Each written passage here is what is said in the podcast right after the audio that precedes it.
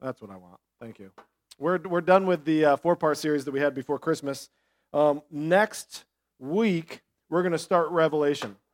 And so I would like your prayers because here's the deal. I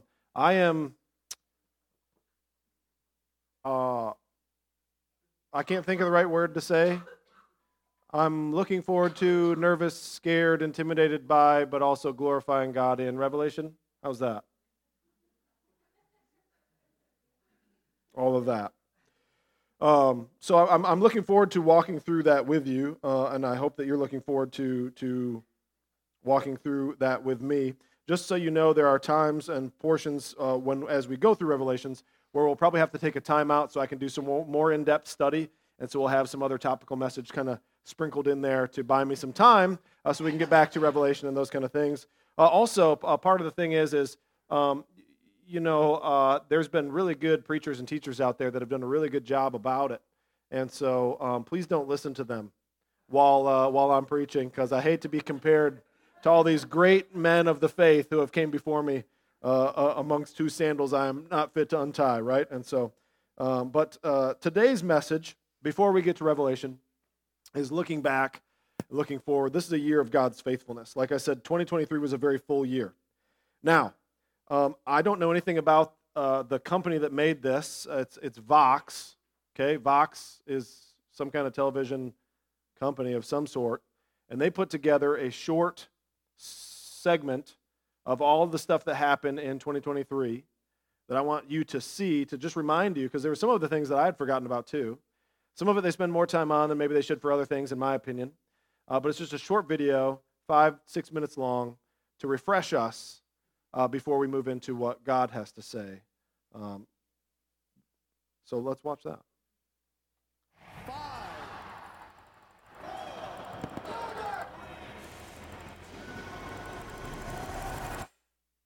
Hi, Barbie. Hi, Barbie. Hi, Barbie. The president has just signed a bill that will end the national emergency declared during the pandemic. Here we come. This summer could be described as the summer of strikes. It's the first official day of the SAG-AFTRA strike. I think AI is one of the most important things to be talking about. You should probably run. Twitter is now X. Some are even calling it the Twitter killer. Nope, scratch that, reverse it. Mr. Chu, does TikTok access the home Wi-Fi network? We start in the Middle East. Hamas has launched the biggest attack on Israel in years. The Israeli military saying over 1,000 people were killed. You could hear the bullets whistling when they passed by. Hamas say they are holding between 200 and 250 hostages. We are putting a complete siege on Gaza. We're fighting animals and are acting accordingly. No one is safe. Nowhere in Gaza is safe. It is now 90 seconds to midnight. 2023 will go down as the hottest year on record. The dense haze spreading from New England to Washington, D.C. Witness the blood moons rise. The fires are one of the worst natural disasters in Hawaii's history. The death toll stands at 115 people. This was my home. 3 protesters are under arrest for interrupting the action. We have to act. Southern California is under its first ever tropical storm watch. A once-in-a-century deadly deluge slamming Hong Kong. The COP28 team did not deny using climate meetings to discuss fossil fuel deals. This is really like a fox guarding the hen house moment. Frankly, most companies who have set a net zero target don't know how they're going to get there. Layoffs are sweeping corporate America. I got laid off 2 days ago. My government will continue to take action to bring down inflation, to ease the cost of living. Bombastic side-eye. A group of orcas appear to be attacking and even sinking some boats. Racing against time to find that missing submersible. $250,000 a ticket. Bankman-Fried now faces more than 100 years in prison. First Republic is now the third major bank to fail since March. Rupert Murdoch is to step back. And will hand over the reins to his son. I'm the oldest boy! The New York Republican is now the sixth lawmaker to ever be expelled from the House. The House has been paralyzed without a speaker for nearly 3 weeks. This is embarrassing. There have been concerns for months about Senator Feinstein's health. Look at the candles on that cake. This is the oldest man alive. String of, says never surrender. Don't surrender. Okay, that is a picture of him surrendering to Georgia authorities, though, right? The U.S. linked the balloon to a vast Chinese military surveillance program. Oh, they hit it! Do you believe our government has made contact with intelligent extraterrestrials? Something I can't discuss in public setting. And now, NASA's first mission to deliver the largest sample collected from an asteroid to Earth. Flames and plumes of smoke lit up the sky in East Ohio after a train derailed the deadliest earthquake that Morocco has suffered in more than 100 years. The number of people killed in earthquakes in Turkey and Syria has risen to nearly 50,000. 2 dams and 4 bridges collapsed. India's deadliest train crash in decades. It has been 1 year since Russia began its full-scale invasion of Ukraine. If Russia stops fighting and leaves Ukraine, the war ends. If Ukraine stops fighting, Ukraine ends. Fighting intensifies between Sudan's armed forces and the rebel Rapid Support Forces. Over 1,500 pro-Bolsonaro supporters had been arrested after they stormed government buildings in Brasilia. The situation in Manipur has been tense. The photos confirm news that no parent wants to hear. A fishing boat sinking with hundreds on board, hundreds of migrants now, more than 1.7 million Afghans have been told to leave Pakistan. Palestinians are dying in the tens of thousands, but will continue to say it is us who are not acknowledging humanity.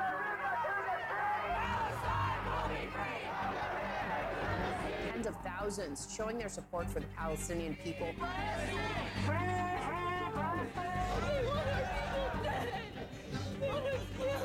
The Israel-Hamas war sparking an increase in Islamophobia and anti-Semitism. Yet another mass shooting in this country. 10 people are dead. In Mississippi. Shooting in Louisville, Kentucky. Shooting at an elementary school in Nashville.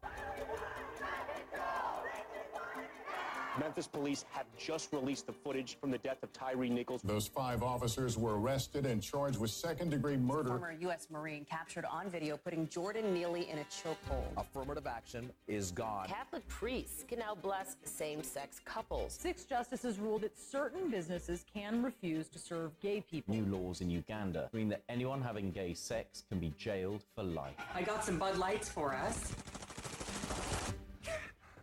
Huh? Yeah? Aren't we supposed to vote today? What? Mexico's Supreme Court has declared loudly and clearly that access to abortion care is a human right. Ohio now marks the 7th state since Roe v. Wade was overturned, where abortion rights supporters prevail. Come on the box in front, go! Spain wins the World Cup! I don't pray for results, I just ask that I get the strength to give it my all. Israel and Hamas agreeing on a deal that will free a number of hostages. I still got hope because I know we are still here and we will never quit. India is on the moon. We choose to go back to the moon and then on to Mars. And we're going to do it together. We are being asked to love the extraordinary species that is humankind and keep it alive. That's all this is.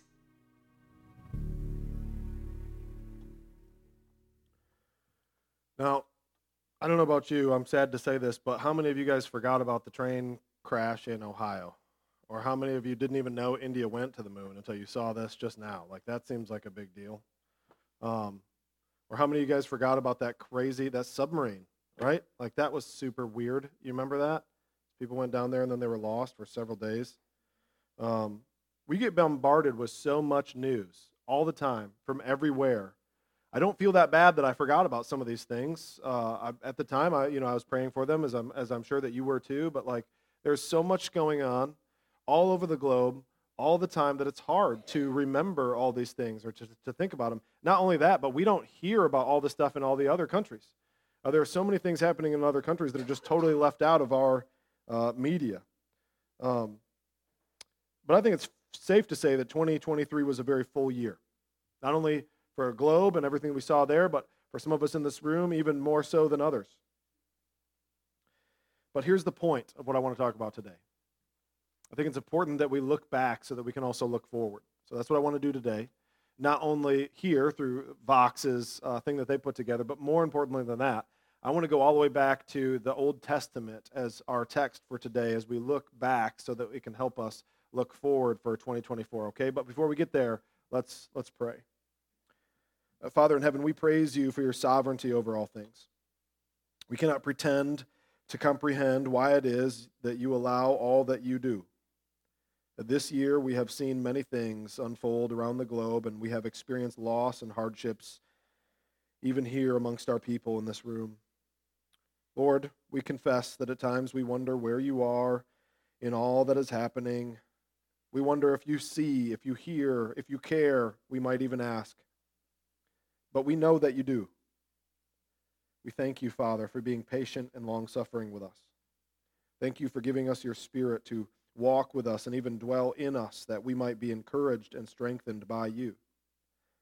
Dear Jesus, as we place a cap on the end of this year and step into the next, we pray that you would have your way with us.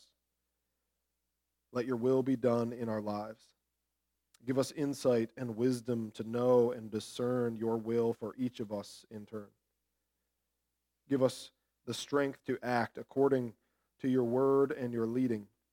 Fill us with your Spirit and be ever present in our hearts and in our minds. Help us, we pray, to look backward to your faithfulness so that we can press forward in hope and trust. It's in your name and for your glory that we do pray. Amen. So if you're a note taker, you can follow along on the paper that you got. If you would like to turn your Bible, your copy of God's Word, to the text that we're going to have for the main text. It's going to be Deuteronomy chapter 20. So you can find your way there in the Old Testament, Deuteronomy chapter 20.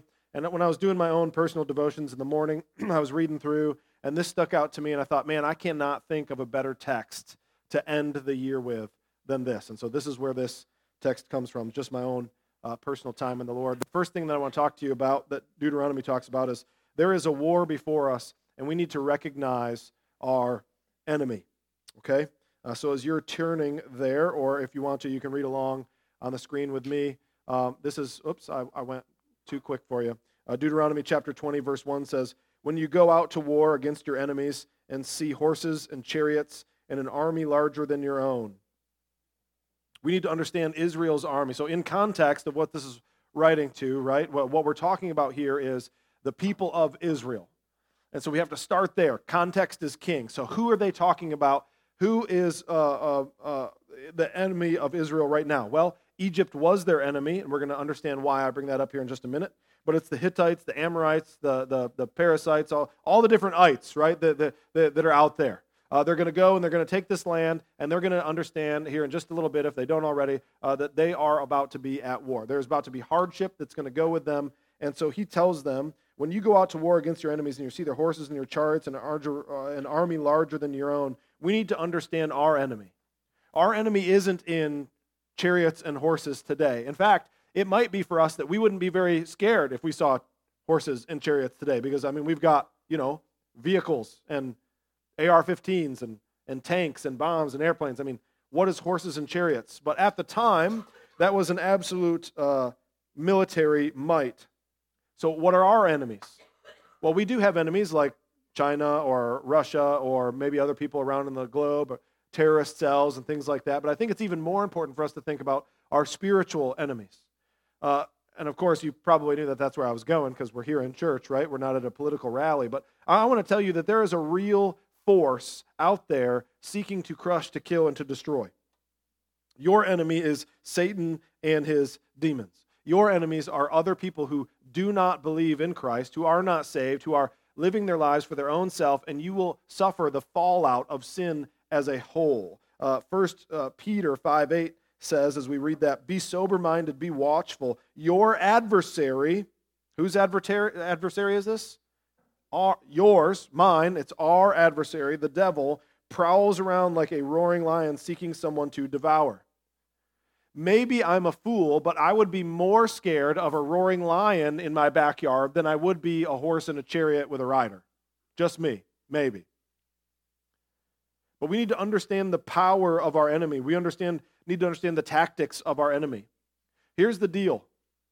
Your enemy knows you as well as you know yourself, and at times better. Your enemy is going to choose the times that you are down, and he will kick you. Your enemy is a roaring lion seeking someone to devour. Now, this is a really old analogy that you've seen on every single Animal Planet episode probably ever. I love that British guy who does the voiceover. I just don't believe his theology because he thinks thousands of millions of years it took to evolve the zebra into the striped pony that it is. And I say, no, it took one day. I've got proof right here. But here's what you've seen. You've got this whole herd of animals. And those lions or those hyenas or whatever those predators are in, they go in there and they segregate the one off of the flock, right? They segregate the one off the flock, whether it's an old one or whether it's a young one or whatever that they have to do. They segregate it off to the flock and they chase it down, and then that's when they kill it. Let that be a lesson to us. Our adversary is like a roaring lion seeking someone to devour. And then Ephesians 6:12 says, we don't wrestle against flesh and blood, but against rulers and authorities, and against cosmic powers over this present darkness, against the spiritual forces of evil in the heavenly places. We need to understand that our enemy is not just a political party, is not just a socioeconomic class, it's not just a race of people. It shouldn't be any of those things. Our enemy is the satanic forces that we can't even necessarily perceive all the time. And we need to be on our guard at all times. We need to recognize the power and the strength that they have, and not think of them as weak and defeated. However, Scripture does tell us that they are defeated, doesn't it? In Christ Jesus, we have the victory over these things. And it says, in the heavenly places, over which Jesus is currently and over which he reigns, which leads us to the next part in Deuteronomy that it says is not only recognize your enemies, but rely on his strength. Whose strength am I talking about here? God's strength. Jesus' strength, the Holy Spirit's strength, all parts of the Trinity of the Godhead.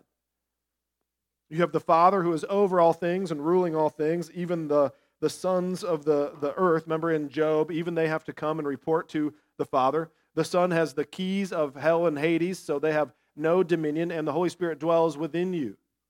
And so what we need to do is what they said in Deuteronomy chapter 20, verse 1, the next part of that where it says, you shall not be afraid of them, for the Lord your God is with you. So he just said, recognize your enemy, understand them, understand their tactics, understand their power, understand their conduct in the area where they're at. But also then, secondarily, don't focus on that. Focus on who you have on your team.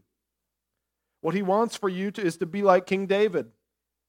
Who is this Philistine who's talking smack about our God? And why aren't you going out there? All I need is a couple rocks and the sling that I've got. And by the way, I've taken down lions and bears in the past. This idiot's going to be no problem for me, is what David said. This is John's version of Scripture. Or how about Daniel in the lion's den? You see, God is about the business of slaying lions.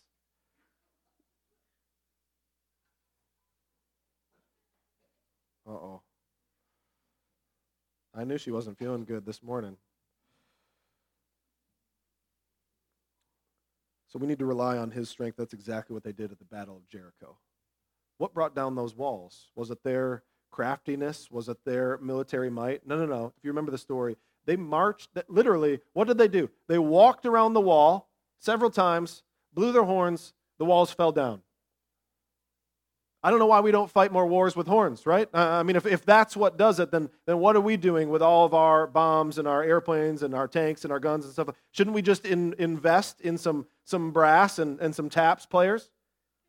No, this was God. Ephesians 6:10-11 says, finally, be strong in the Lord and in the strength of his might. Put on the whole armor of God that you may be able to stand against the schemes of the devil. This is the way that we are to wage war. Romans 8:37. No, in all these things we are more than conquerors through him who loved us.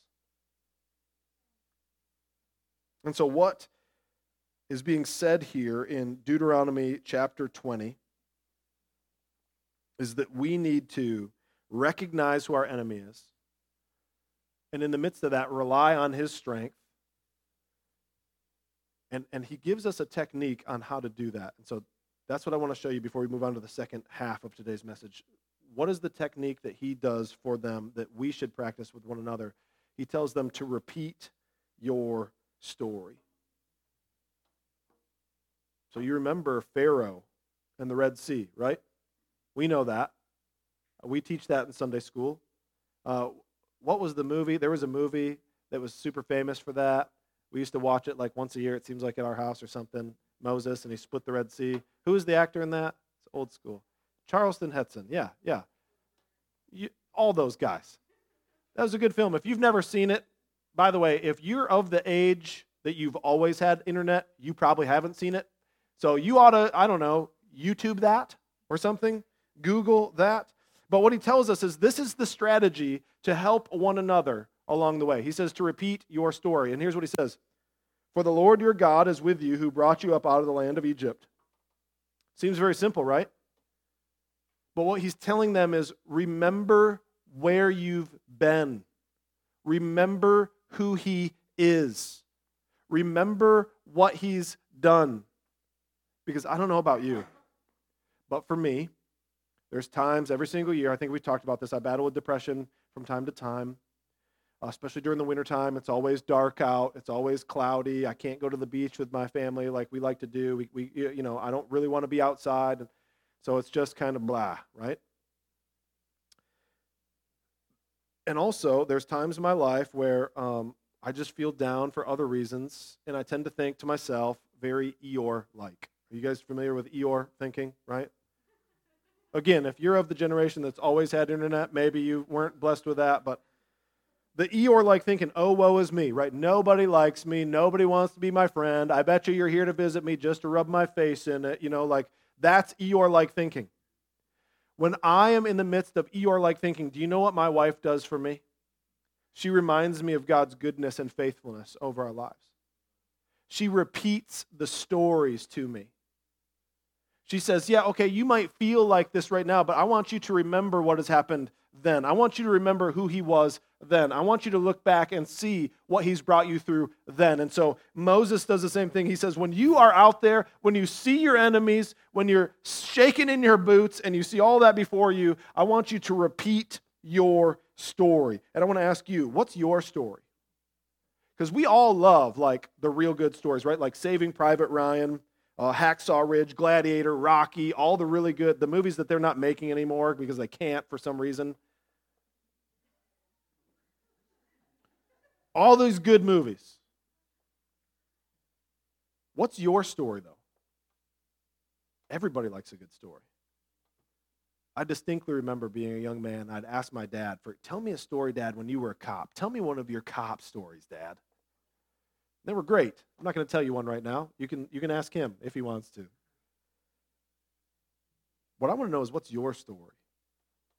What has God brought you from? A little part of my story is if I would not have been saved when I was saved, I would be a raging alcoholic today, or maybe even dead. He's the same God. Joshua 1:5 says, no man shall be able to stand before you all the days of your life. Just as I was with Moses, so I will be with you. I will not leave you or forsake you. But you know what I bet sometimes in between those battles, Joshua had to remember about the time that they crossed over that Red Sea. Well, he wasn't there for that, I guess. He had to remember the time that they made the Jordan stand still as they crossed over into the Promised Land. He had to ask the people before him about, tell us about all the times you wandered in the wilderness and your clothes never wore out and you got manna all the time. And then when you complained, he still brought quail to you because he's a gracious God. Matthew 28:20 says, Teach them to observe all that I have commanded you. And behold, here it is, and behold, I am with you always to the end of the age. He didn't say till Monday morning. He didn't say till Friday night. He said, I'm with you sometimes, right? On your best days. That's what he said, right? That's not in your copy? Praise the Lord that you have the right copy. He says, no, I'm going to be with you always to the end of the age. There's no place that you're ever going to be that I'm not going to be there with you. And so, John, it doesn't matter how you feel. It doesn't matter what the circumstances look like. I need to repeat that story. Jesus said, and so therefore it has to be the case because he's not a God who lies. 2 Corinthians 4, 8 through 9. We are afflicted in every way, but not crushed. Perplexed, but not driven to despair. Persecuted, but not forsaken. Struck down, but not destroyed. Basically, what he's saying is, you keep throwing things at me, and I'm going to keep on keeping on. So what's your testimony? When's the last time you shared your testimony with somebody else in this room? Beloved, I want you to know something. This is a place where you ought to be able to share that, not only where you ought to be able to, but where you ought to want to, and where you ought to want to hear one another's testimonies. This is the body of Christ, saved and redeemed, brought out of hellfire into eternal glory. And every single one of us has a different way that we've got here. And let me just encourage you, if you're anything like my wife is, her testimony and my testimony are very different. And so maybe you're in one of these camps, right? My testimony was sex, drugs, rock and roll, crazy lifestyle, 60 miles an hour all the time. Hers was like, I don't even know anything. And I don't mean that in a bad way. I mean, she's been preserved graciously by God. And some of us are tempted to think, oh, that testimony's lame. Oh, how I wish I had that testimony. And if you're here today and you have any kind of testimony like me, how you wish you had that testimony. And how you pray that your children and your grandchildren will have that testimony. But what's your testimony? What's your story? Are you repeating your story? Are you sharing your story? Are you encouraging one another with your story? Because you might be sharing that story with somebody in the middle of somebody who's looking at the walls of Jericho and thinking to themselves right then, how in the world am I going to make this city come down? And all they needed was for somebody else to say to them, let me tell you about a time God made my Jericho's walls fall. That brings me to the second main point. Are you ready for battle? Now, in the next text, he's going to tell us some people who are not ready for battle. And so as he shares with us people who are not ready for battle, I want to look at what I think that means for us to be ready for battle, okay? So we're going to see what it doesn't look like so that we can pursue what it does look like. Does that make sense? So the first thing that he tells us is, oh, yep, sorry, I'm getting happy with my clicker. Those whose hearts are undivided. So what he tells us is, those whose hearts are divided are the ones who are not ready. So for us, and if you're a note taker, this is why I want you to write down, those whose hearts are undivided. You are battle ready if your heart is undivided. Now let's go to the text, Deuteronomy 25 and 27. 25 says this, then the officers shall speak to the people saying, is there any man who has built a new house and has not dedicated it? Let him go back to his house, lest he die in the battle and another man dedicate it. Verse 7. Is there any man who has betrothed a wife and has not taken her? Let him go back to his house, lest he die in the battle, and another man take her. You see, it is God's mercy upon these people, allowing them. He wants you to enjoy good things. He does. God does not sit up there and have any kind of sour feelings about you enjoying the good things that he's given you. He wants you to enjoy them. That's why he gave them to you. How ridiculous is that? If that's your thought process this morning, just think of the illogical nature of that. If I bought my kid a present for Christmas, and then I just saw them having a blast with it, do you really think I'd think to myself, what a jerk? No. I would be thankful that they're having so much fun with that which I've given them. He wants that too. But what he's saying here in the text, I think, is you can't have your mind and your heart somewhere else and then think that you're full in with the Lord. You can't have your heart divided. You have to choose. You're either on the team or you're against the team. So Jesus said he didn't come to unify things. He came to divide households. How are you able to fight when your mind is elsewhere? So I've mentioned this before.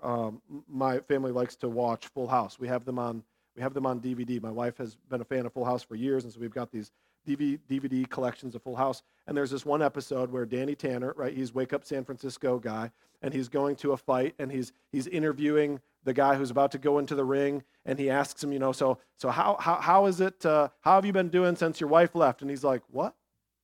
And then the trainer comes in, and he's like, he doesn't know about that. We've been in training so long, he didn't even know that his wife left him. And then the guy's like, how am I supposed to fight? How am I supposed to get out there and box knowing that my heart, my soul just moved out?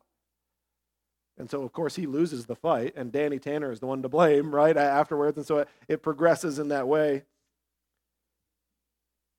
But that's what Moses is saying too. You are battle ready if your heart is undivided. Are you sold out for Jesus? I hope that you are. Luke 9, 61 through 62 says, yet another will say, I will follow you, Lord, but first let me say farewell to those who are at home. Jesus said to them, no one who puts his hand to the plow and looks back is fit for the kingdom. Matthew 7, 21, not everyone who says to me, Lord, Lord, will enter the kingdom of heaven, but the one who does the will of my Father who is in heaven. Or Matthew 10, 37, whoever loves father or mother more than me is not worthy of me, and whoever loves son or daughter more than me is not worthy of me. Is this Jesus telling you that you shouldn't love mommy, daddy, or son and daughter? No, absolutely not. What he's saying is you need to have things in perspective. We need to be undivided in our allegiance to the Lord. And friend, especially the longer and the more that we move into this season of darker and darker time in America, where it is now going to be the case that people are going to be under persecution because of their religious beliefs, primarily Christians. Are you undivided? How is your dedication to Christ? The kingdom will not be filled with fence sitters. So I want to ask you, what is it in your life that strives to take the seat on the throne of your heart? Is it Jesus? Or is it even one of his good things that he's given you? Because it ought to be Jesus. What's the next thing he says then? Not only those whose hearts are undivided, but those who have borne some fruit. Look at Deuteronomy 26. Is there any man who has planted a vineyard that has not enjoyed its fruit? Let him go back to his house, lest he die in battle and another man enjoy his fruit. So this is in both camps. Not only his heart's divided because he wants to enjoy his land, he wants to enjoy those things, but secondarily, and this is where I'm getting from this, is a spiritual spin on this, is he hasn't borne any fruit yet. There's nothing to show for his labor yet. And so I want you to hear me just for a minute here. I'm not saying that you're not spiritually ready if you're not a soul-winning evangelist or a street preacher or, the next Billy Graham of Allegan County. That's not what I'm saying. What I'm saying is it's very, very foolish to think that you can not be faithful with the small things and then that you're going to have victory and be faithful in the big things. In fact, I'm pretty sure Jesus said something the direct opposite of that.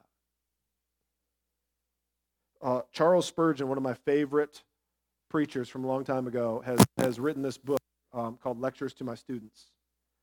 Now, I'm going to botch this illustration. You can look this up. But in essence, what he was saying was there was this young man who came in and was interviewing to become a part of the college, the seminary that Charles was over. It was a small college at the time, and so he had the personal ability to interview everybody who was there. And he was talking to this young man. He says, yep, I grew up as a tradesman. My father was in this trade, and so I tried that, but that wasn't for me. So then I tried the next trade, and I tried that for a while, and that wasn't for me. And then I thought, well, maybe I should get some education. And so I went to school to be a lawyer, and then I realized that wasn't for me. And so what I would like to do is to join the seminary. And Charles said, if you failed at everything else you've done, what makes you think that God wants you here? And what Charles meant by that, and what I mean by that, is simply this. You've heard the saying, the devil's in the details. Brother or sister, to be battle ready, let me just put it to you this way. Do you really think that when your supervisor at work or your teacher at school or the family member that you look up to and respect says to you, hey, it's time to choose. You either do this Jesus thing or you do what I'm asking you to do.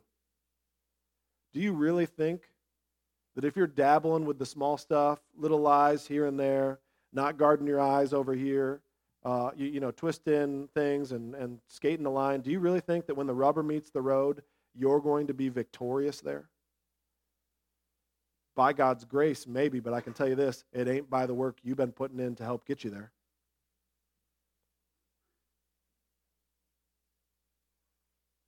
So those who are battle ready are those who have borne some fruit. Proverbs 24:30-31 says, I passed by the field of a sluggard, by the vineyard of a man lacking sense, and behold, it was overgrown with thorns. The ground was covered with nettles, and its stone wall was broken down. John 15:1-5. He says, I am the true vine, and the Father is the vine dresser. Listen, every branch in me that does not bear fruit, he takes away. And every branch that does bear fruit, he prunes, that it may bear more fruit. Already you are clean because of the word that I have spoken to you. Abide in me, and I in you. As the branch cannot bear fruit by itself unless it abides in the vine, neither can you unless you abide in me.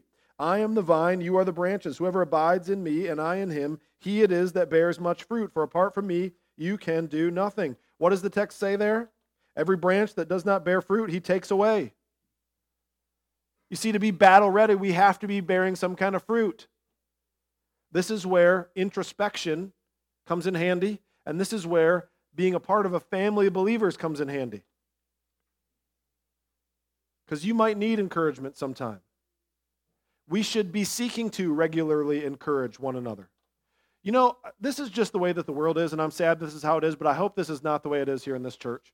Most of the time, if you do something wrong out there in the world, you're going to hear about it. That's just how it is. Even parenting, I have to remind myself of that. When they do something wrong, I'm real quick to remind them of what they did wrong. But when I catch them doing something right, am I equally as quick to encourage them in doing that thing and reminding them of that thing, praising them for that thing? Shouldn't we be doing that with one another too?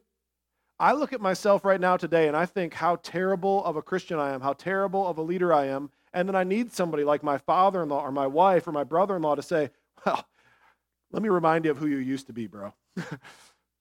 We need that too. The only way I can see the steps that I'm making is by somebody else sharing that with me. Sometimes. So lastly, and maybe most importantly, so you're battle ready if your hearts are undivided, if you've borne some fruit, and then lastly, you're battle ready if you're willing. I want to read to you this last section of Scripture here in Deuteronomy 20, verse 8. He says, and the officers shall speak further to the people and say, is there any man who is fearful and faint-hearted? Let him go back to his house. Let he make the rest of the hearts of the fellows melt like his own.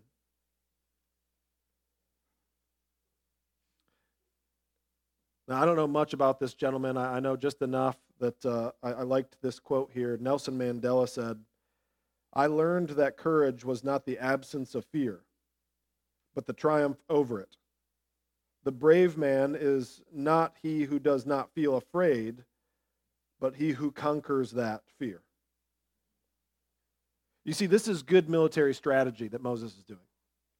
He's saying, listen, if you are so afraid that the moment the arrow starts flying, you're running away anyway, then just leave now. Because all you're going to be is a liability, and all you're going to do is cause the guy next to you to think to himself, wait a minute, what the heck am I doing here? And then he's going to turn around and go, and then the guy next to him is going to think, well, why are these guys leaving? I guess I'm out of here too. And then eventually everybody falls into a retreat. And so what Moses is saying is this, listen, if you're too afraid to get into the fight to begin with, then maybe you ought to really question why we're here. Fear is infectious, but so is courage.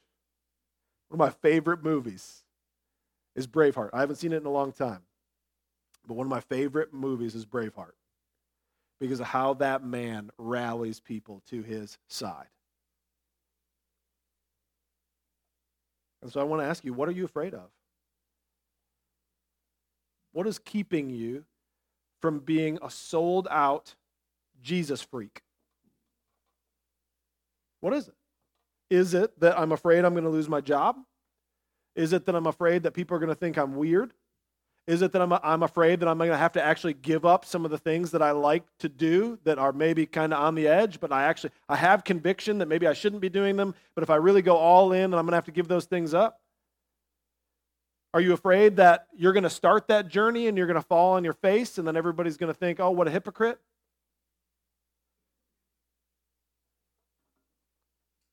Luke 12, 4 through 7. He says, I tell you, my friends, do not fear those who kill the body and after have nothing more that they can do. But I will warn you of whom to fear. Fear him who after he has killed has authority to cast into hell. Yes, I tell you, fear him. Are not 5 sparrows sold for 2 pennies? And not one of them is forgotten before God. Why, even the hairs of your head are all numbered. Fear not, you are of more value than many sparrows. Or Mark 13, 11 through 13. And when they bring you to trial and deliver you over, do not be anxious beforehand what you are to say, but say whatever is given to you in that hour. For it is not you who speak, but the Holy Spirit. And brother will deliver brother over to death, and father his child, and children will rise up against parents and have them put to death. And you will be hated by all for my name's sake. But the one who endures to the end will be saved.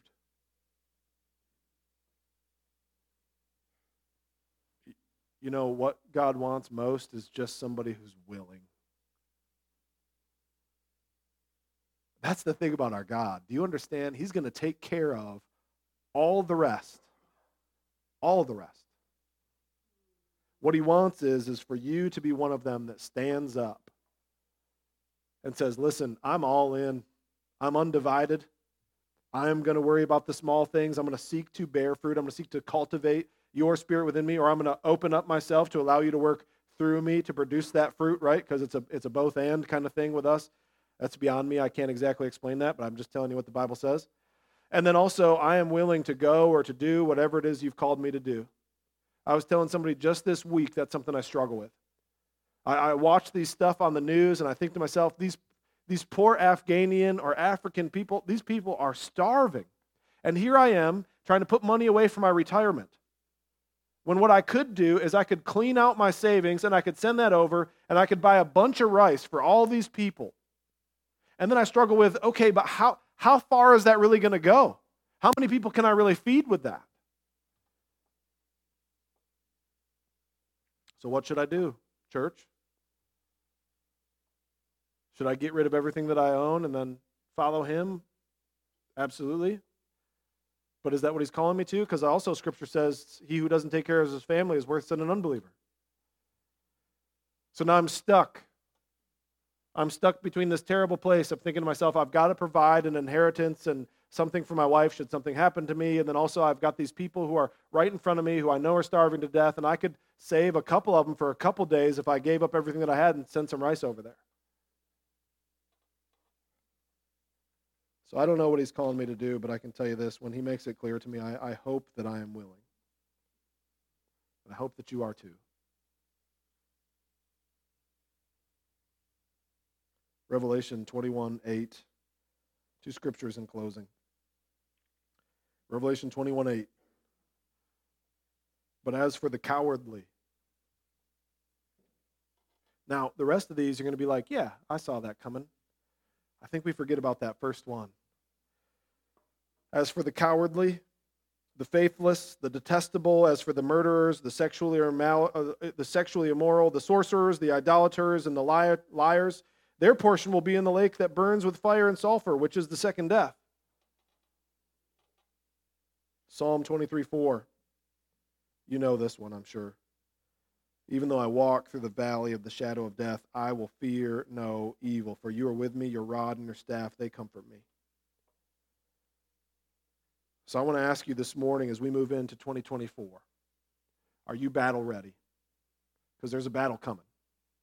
And I don't know if it's going to cost you your job. And I pray that it doesn't cost you your life. But I want to ask you to commit beforehand, to recognize your enemy, to rely on his strength, to understand what is happening, to remind others and yourself of your story, of the faithfulness that he's been, because the times that, God forbid, the times that we're alone in that jail cell, they won't let us have our Bible. They're denying us food and water to try to break us and turn on other people that we know. That's the time that I pray that you are battle ready. So I want to end with this. Therefore, we, like Israel before, must look back to continue to looking forward. Back to the cross of Christ is what we need to look back to, and forward unto glory. And so I want to close to you in the way that Moses closes with them. So this is Deuteronomy 20:2-4. It's not up on the screen. I'm going to read it to you. This is what it says. When you draw near to the battle, the priest shall come forward and speak to the people. You ready? So I'm going to do my job right now. You ready? Hear, O church, today you are drawing near for battle against your enemies. Let not your heart be faint. Do not fear or panic or be in dread of them. The Lord your God is he who goes with you to fight. He's going to be against your enemies, and he will give you victory. Let's pray. God, our Father in heaven, we do confess that we so often are not battle ready, and we are taken unaware by the enemy who is a roaring lion, and he tears us to pieces. God, we pray that you would steel us for the war that we are about to face. Every day as we go out upon the battlefield, we ask that you would help us to draw close to you, our good shepherd, that your rod and your staff would comfort us, that we would fear no evil even though we walk through the valley of the shadow of death, that you would be to us a strong fortress, that you would be a mighty right hand around us. God, we pray that you would help us to remind one another of our stories, to be ready and willing to work on our fruit and have you work on our fruit with us so that we might be ready when you call us to greater things. We give you the honor and the praise and the glory and the thanks for guaranteeing us victory. That's in your name we pray. Amen.